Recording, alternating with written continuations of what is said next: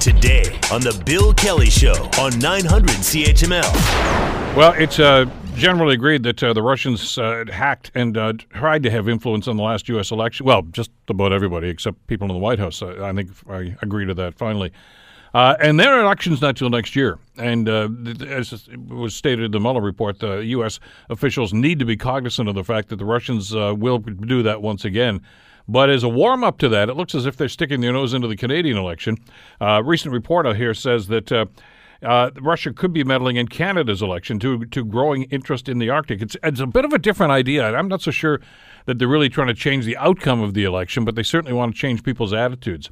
Uh, let's uh, talk about this with Elliot Tepper, Emeritus Professor of Political Science at uh, Carleton University. Elliot, great to have you with us again. Thanks for the time. Good morning, Bill. We this is this is I think to be expected, isn't it? I mean, the Russians were involved in the U.S. election. They were involved in the Brexit referendum a few years ago. Uh, they're they're really flexing their, their, their muscle when it comes to this sort of yeah. activity. And all over uh, Europe as well. As kind of as a warm up for Brexit, and then that was a warm up for the U.S. And now we're we're talking about our own election. so the there's a bunch of issues involved here. One is, are we any more ready than um, we were before to handle with an increasing threat of of interference in a multiplicity of ways in our own election. We're in a whole new era where foreign interest, if they so choose, can do things. And then there's the whole issue of the Arctic and Russian interest and competition there, and uh, and what you started out with, just how reliable are elections? How how tainted was the Brexit vote? How tainted was the American vote? Remember, there was only what hundred thousand votes total in three states that determined the last Amer- American election, which was heavily influenced or heavily attacked in various ways by uh, by cyber means in advance. Yeah, and, and I know that was one of the, uh, the, the ways that well, some of the people at Fox and others were saying, "Oh, come on, don't be ridiculous. They can't. The U.S. Uh, can't be swayed like that. You can't sway a nation to vote. You don't need to. All you had to do was a, a, few people in Michigan, a few people in Ohio, and it's they do it with disinformation and and some false stories, and we already know what a number of those were. Uh, and obviously, they're at play. They did the same thing in Brexit, too. There were false numbers that were thrown out there about how great this was going to be and, and Britain was actually going to benefit from this sort of stuff. And, and essentially, the day after the referendum, as you know, of course, the, Lafarge and the others simply said, hey, we were just kidding. Uh, we just made all that stuff up. Uh, but it's a little too late then, uh, just as it is too late after an election to say, well, maybe we should have been a little more cognizant of what was happening here. What we have is a whole new era now that we are increasingly aware of and increasingly attempting to come to grips with in terms of how things actually work. I mean, it's dirt cheap compared to building, you know, an aircraft carrier or a few stealth bombers. It's very inexpensive to set up a, a cyber capacity, implement it, and particularly when so far we've been less than aware of the hybrid nature of it. So sometimes it's by trolls, sometimes it's by direct interference. Often it's on Facebook and other kinds of social media. In the case of the U.S., the, uh, the Russians are allegedly, uh, pretty conclusively, it's shown they actually set up floats in parades. with uh, cages to lock up Hillary Clinton. So creating dissension for whatever purposes among uh, potential enemies, or at least those that you want to weaken, is increasingly cheap, sophisticated, and hard to counter. The author of the study, uh, Sergei Sukhankin, uh, yes. actually states in, in, here that he says, look, at, uh, to have the impact on the outcome of the election may be a little more difficult in Canada than it was in the United States. Uh, he says that uh, because we are not as polarized, uh, yes. politically uh, and societally. I'm not so sure. Well, maybe not as bad, but we, we certainly so have some of the same symptoms. Yes, he uh, actually the longer report is is addressing the general issues that you and I are now discussing, the role of cyber, and then he says, well, what what does that mean for Canada? And you know, he he's using uh, Russian sources. He's got uh, extraordinary access to material that those of us who are not Russian speakers natively uh, have. So he's he's bringing a perspective that uh, and ringing a, ringing an alarm bell that it's not just Russia generally around the world, it's us in particular, and in particular, they have an interest in the Arctic, and therefore they might interfere in our elections. But it isn't to get a particular result, it's just to uh, raise awareness back in um, Russia, to, it's part of their uh, rally around the flag, but also Russia's angry at us over Crimea. And Russia's angry over us because we have uh, joined NATO in Latvia to monitor things. So they are they have reasons to be um, choosing Canada as a target, involving, uh, among other things, their increasing interest in the Arctic. And it's interesting to note, uh, at least according to this report anyway, that uh, that some of the misinformation that, that's being disseminated at this stage is actually, as you mentioned, uh, going back to Russia, and it's it's to curry public favor with that population, which, by the way, is in is kind of on a, a, because of the Moscow elections, is they've got their own problems there right now, uh, but but it's basically to change their or to form their opinions, I guess, about Canada, about Ukraine, right. the justification for the the invasion, uh, and and the thing, subsequent uh, backlash that they got, of course, from from a number of other people. so th- this is a double-edged sword that they're dealing with here. Yes, they it, it faces inward, faces outward. If they need to present a coherent picture at home of a brave historic nation under attack and uh, has to defend itself, and that illegitimate means are being used to portray Russia in a negative light. And look, here's all this stuff from abroad, and there's a lot of uh, uh, they they draw on the. It's interesting. Uh, we overlook this a lot here. They draw heavily on the anti-fascist nature of what they are standing up for. Russia has been subject to fascist activities. You remember the Germans attacked. I think we totally have underestimated in the West the impact of the Second World War and the siege of Stalingrad, and you know the, there was real cost, there was real pain there, and the preservation of that kind of uh, we were attacked. We we are the defenders against fascism, and therefore anybody that's against us, we can show they're fascist, and that includes Canada.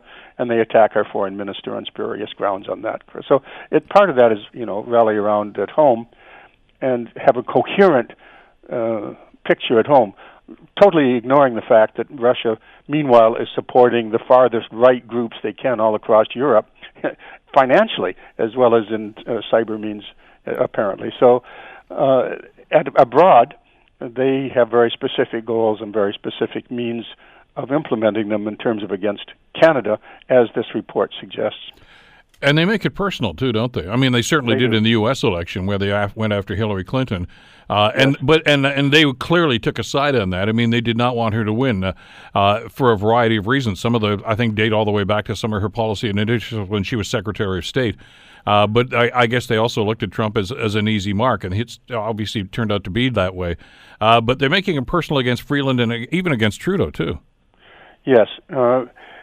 I think it's important to underline that Canada has. as as this report is trying to do. Wake up, Canada! That's really the nature of this report. There's issues here. There's you better know about this. It's coming. It's happening. It's happened in the past. And the report, interestingly, traces the evolution from Soviet era era propaganda to post-Soviet to Putin and how he's using it. But uh, it should be noted that uh, as part of that wake up, in January, the Canada, the government of Canada did announce a whole string of measures to say yes, we are aware that there's a cyber threat to us, and a hybrid threat is that. It's not just cyber. It's it's uh, then they get into social media, then they use intelligence and other things. So uh, in January, there were there were a raft of measures announced uh, which led, among other things, to what the report alludes to, and the, the press has picked up on the appointment of a kind of a watchdog group of senior civil servants. They're not there, as the government says, to referee the the, the election, but it's a critical uh, incident report group, nonpartisan, so that if something does crop up, this group of people, and they're very powerful individuals in, in, across the government, can at least be aware of it and draw attention to the fact our elections are being interfered with. But there was also a cybersecurity center set up within our intelligence services. There's a uh, there's a multiplicity of efforts to say, look, we, we are aware there's an issue. We are doing something about it. And Canada had better be aware of this. And one of the things they're doing, the government is doing, is putting, I think, $7.1 million into a public awareness campaign of digital interference in our elections. Which is absolutely necessary, by the way, because one of the, the things that really sticks in my craw about this is the platforms that they're being used here Facebook, uh, in, uh, things of this nature, and Twitter have, have also said that, well, yeah, we're going to try to screen this stuff. But they said even if we identify it, we're not going to tell anybody that it's it's, it, it, they say it's still up to the to the reader to make that decision whether or not it's it's fake news or whether it's uh, you know that that sort of activity or whether it's truism, uh, which is the point of hacking in the first place uh, to make it look realistic. And if the if it's, that it's not helping matters at all, so the government really has to step up here because they're not really getting much cooperation from those platforms. Yes, and there's a lot of um, across the world, there's, there's uh, concerns being raised about what do we do about that. Europe is uh, perhaps the, the strongest in saying there's responsibility here, and there's going to be financial penalties and legal penalties if you don't uh, don't step up your act. And we may be lagging behind in that regard. But yeah, so digital literacy on our part is certainly part of the uh, the challenge. Incidentally, one small measure that Canada has said why this report, among others, says that Canada is not as susceptible is we still have paper ballots. So if there's an effort to actually interfere with the electronic voting of results, we have backup. We we have a way to deal with that one aspect of in- election interference. Yeah, well, I can vouch for that because I'm usually the guy that's here till about 1.30 in the morning until the winners are declared. yes. yeah, doing do, doing our election night coverage, and then back in here at 3.30 the next morning. Uh, and there are there, there were times I got to tell you when I say I wish we had electronic voting, maybe not so much because of what's going on these days. Uh, the government well, is both. You, you just have to have a backup. If if you think there's an issue with the one that is the electronic side, which is susceptible, um, unless it's hardened it's susceptible. So then it's nice to have the backup just in case. Very quickly, I got to ask you about a recent development uh, south of the border. While I've got you here, and I'm glad you had some time for us today. Uh, Donald Trump canceled a meeting with Taliban leaders uh, because of a, a, terrorist attack that went on. Right. This is a guy that spent the last, I was going to say three years, uh, long before that, criticizing Obama for trying to have discussions with the Taliban. And it's wrong, dead wrong. He said the worst thing they could do, unless he was going to do it, because this apparently was something that nobody knew much about. Uh, he canceled it, but nobody knew that was happening. So he was ready to have those discussions. Yes, well, well, my first reaction, well, first of all, uh, I noted uh, in advance that Pompeo planned to be on all the morning talk shows on Sunday, and I thought, hmm, what's up? Yeah. And that's, and sure, sure enough, there was something up, and uh, my first reaction was, well, he said that meeting was going to happen, but given what we know about him, he announces all kinds of things. Was it was it real? And apparently, it was real. There was going to be a meeting. Uh, whether the Afghan government was truly involved, yes, apparently they were, and that's an important breakthrough but now that's been canceled. I think the mystery of the cancellation remains, let us say, less than clear. Uh, we, I think there's a certain amount of um, we only see see the tip of the iceberg or what the spin is. So we we don't. There's a mystery here. We don't know what's going on. I happen to have been following the Afghan situation from, from its inception, uh, back under the Russians and Soviets and so forth. So Afghanistan continues to suffer and there doesn't seem to be a diplomatic way out. This is America's longest war ever. It is costing a lot of money, and that's money seems to be the concern for the American president. He doesn't like spending money, he says. I don't know where this is going to go. Apparently, there was some progress actually made uh, on a deal, but that deal may have been a very bad deal indeed. It did not involve the Afghan government in the negotiations until potentially maybe in uh, Camp David, but we seem now to be whatever was going on. We seem to now be back where we were. The rumor that I'm hearing from a couple of different sources now on social media is that uh, this meeting was going to be canceled long before the terrorist attack. They just didn't like the way it was going. Any any yes, credibility to that? Yeah, who knows? I mean that that's why I say there's still a mystery as to the nature and cause of either the setting up of the meeting or the canceling of the meeting. I don't think we have the full story on that. What it does mean is that the war in Afghanistan continues.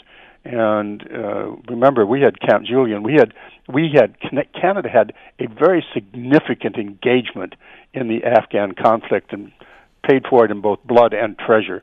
And we have a highway of heroes, we call, mm-hmm. where people were uh, our, our, our our heroes were brought back, and uh, we had to honor that. So Canada has, has had a deep engagement in the Afghan conflict as part of the Western Alliance. And that Western Alliance, in a sense, takes us back to this subject.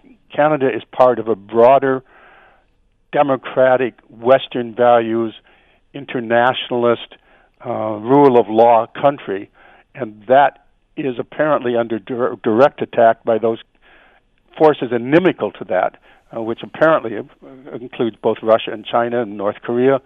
And that's really what's at stake, apart from the particulars of our election. The broader picture is we have to find a way to continue to promote who we are in a changing world. Quickly, uh, one of the, the mantras, of course, by Elizabeth Warren and some of the other Democratic uh, contenders at this stage is to bring those troops home. Uh, given the scenario right now, is, is that re- really practical? James Mattis is yeah. Uh, now promoting his book. Mm-hmm. He will not talk whatsoever about Trump, but he will talk about issues. And I think there's no serious military and strategic analyst who said a sudden withdrawal of American troops is going to lead to a good result in Afghanistan. It's likely to lead to something worse. And remember the whole reason for going in. We're we're at the anniversary of 9/11, mm-hmm. and that originated in Afghanistan because of the protection by the Taliban of Al Qaeda. Al Qaeda remains a force. We we we still live in a, a world of international terrorism. Afghanistan was a, in the middle of all that, but we also committed to in Afghanistan uh, protection of women and children and uh, protection of Western values, basically broadly. Uh, precipitous withdrawal of troops when you announce it in advance is probably not a good strategic move. Well, uh, we'll see what the next steps are and who's calling the shots in the White House these days. Elliot, it's always a pleasure. Thanks so much for this today. Oh, you're very welcome, Bill. Take care. Elliot Tepper, of course, uh, emeritus professor of political science uh, at Carleton University. The Bill Kelly Show, weekdays from 9 to noon on 900 CHML.